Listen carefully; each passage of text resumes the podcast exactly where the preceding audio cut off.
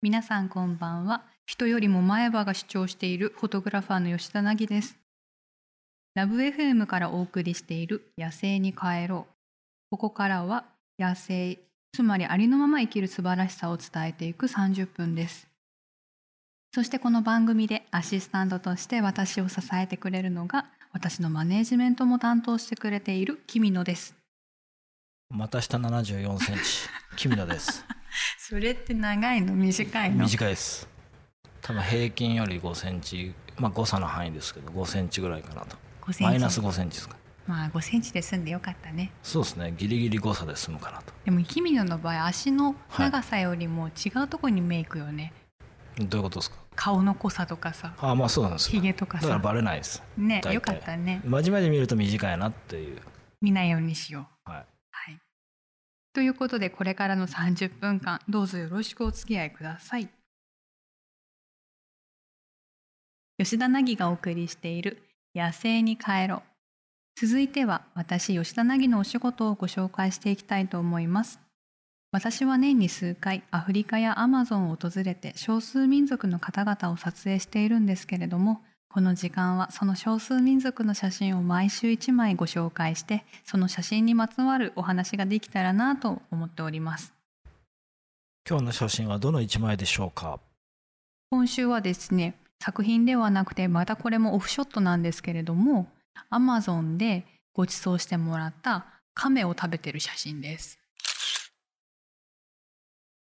ちなみにこの写真は番組公式 Twitter、Instagram、ラブ FM の公式 Facebook に上がってるのでチェックしてみてくださいね。カメってどういうカメなんですか？緑ガメみたいな。大きいんですか？大きいのからちっちゃいのまでいて、はい、結構ね、その時は大きいのは食べちゃったみたいで、ははは、これを大きくしてから食べるんだみたいな、ちっちゃいの見せてもらったんだけど、ほんと緑ガメみたいだった。どのくらいの大きさなんですか？大体私が食べてるのは、それでも両手で持てるくらいの大きさかな。はあ、うん、肝心の味は。私ね、今までいろんな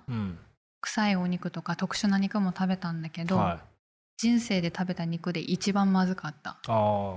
どういった味なんですか？具体的に言うと。どぶ臭い。これどうやって調理するんですか？まずね、斧で亀のお腹を割るの。すげえなひっくり返して割るの。そうすると当たりどころが悪いで亀がスポーンって飛ぶの。あ、はいはい、マリオカートみたいな感じですね。そうそうそうそう。でそれをおばちゃんが走って取りに行って、もう一回3人組でやるの。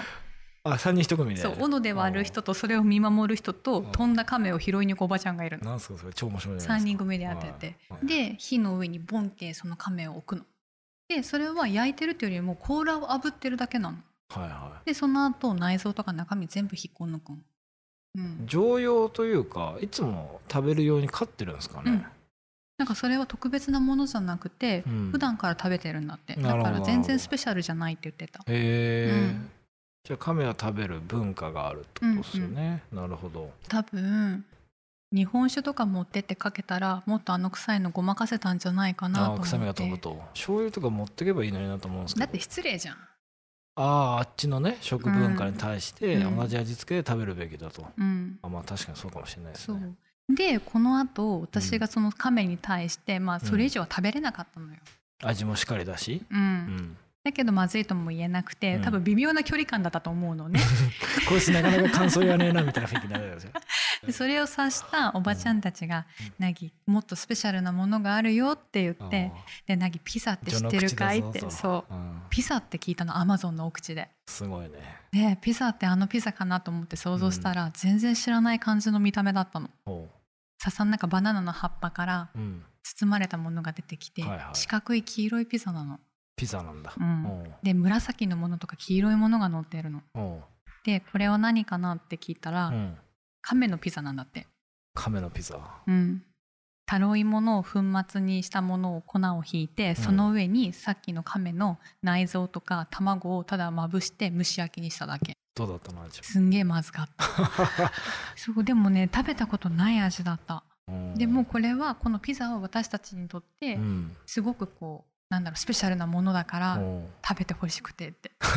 美味しいでしょってやっぱ美味しいと思ってやっぱ食べるんだ、まあ、それはしょうがないね。こっちもうまいっすねっていうしかないね。もうこんな美味しいものもったいないからみんなで食べてって言って食べてもらった。出た前もアフリカでやってたよそれ。食べれないやつをすごい恩着せがましく断るっていう。恩着せがましくってそう言わないと食べな食べなってなっちゃうじゃない。まあまあ確かに一番いい角が立たない。そう美味しくないって言っちゃうとさ、ね、やっぱ彼らにとってはご馳走だからさ、まあ、彼らの文化の否定にちょっとなってしまうから、うん、カメさっきなんかいろんなお肉を食べてきたけれどもみたいなことを言ってたんですけど、うんうん、例えば珍しい日本人が珍しいなと思うものって何かありますか？アルマジロ、うん、それはどこで？アマゾン。ああそれもアマゾン、うん、おうおう。アルマジロってどんな食べていいんですかそもそも？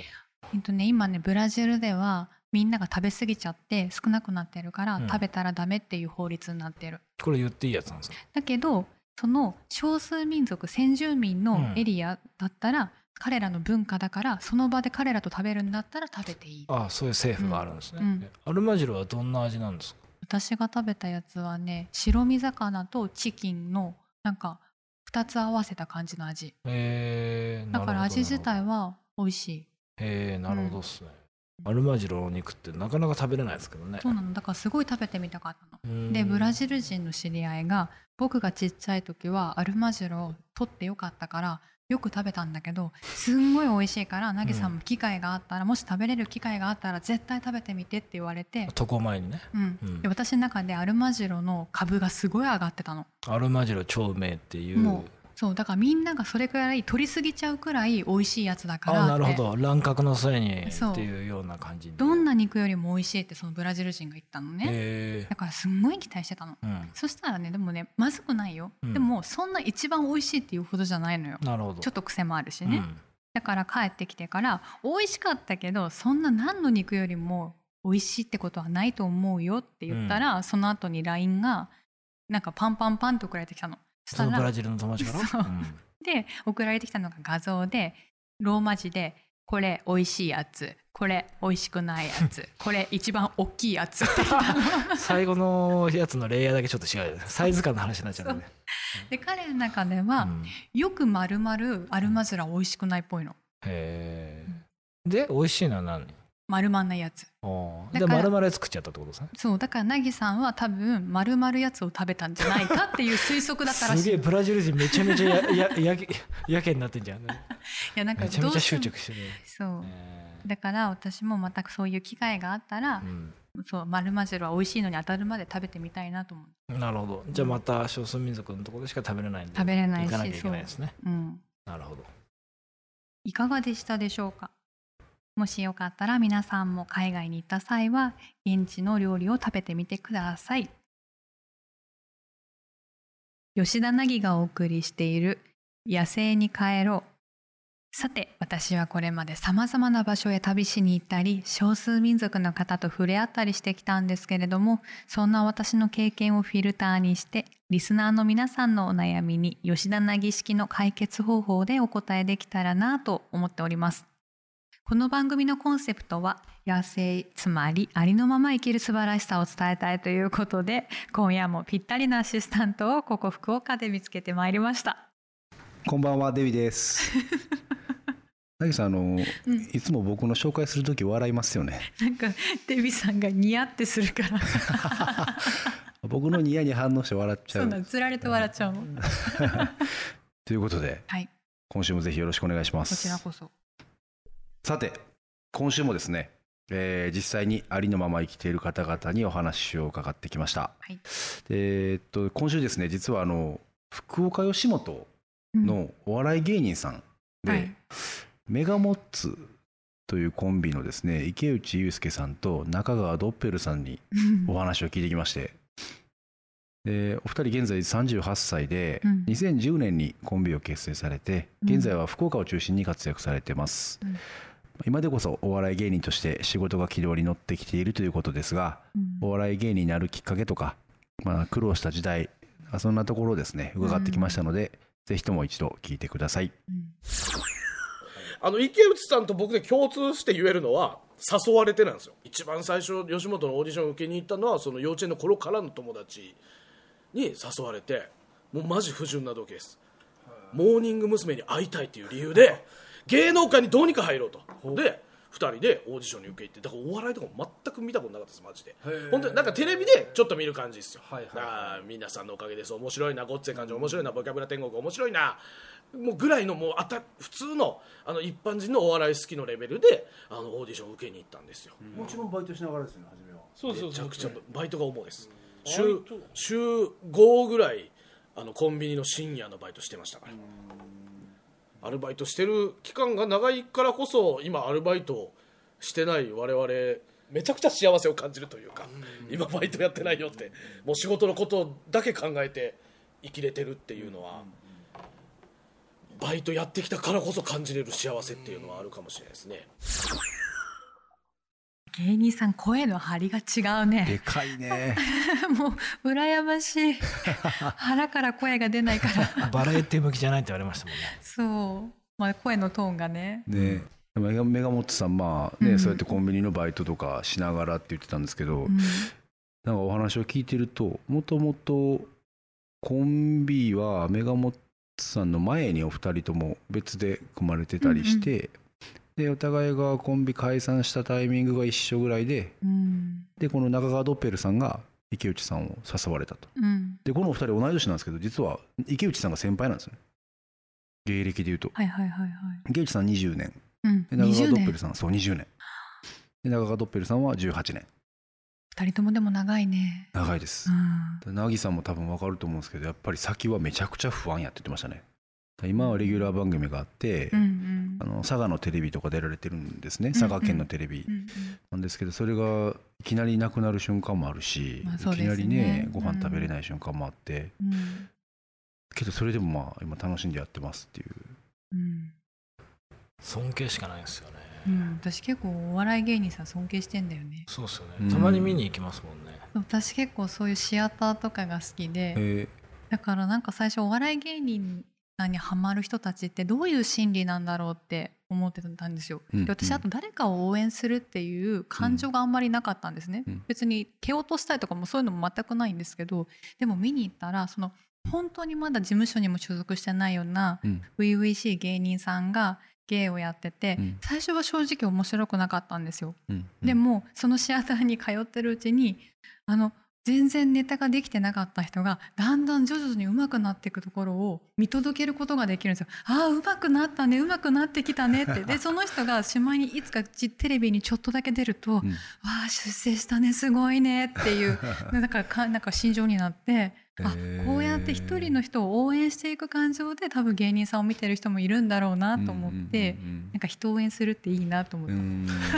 た。ちょっと近所のおばちゃん感出てますけど今だけどなんかね、本当になんか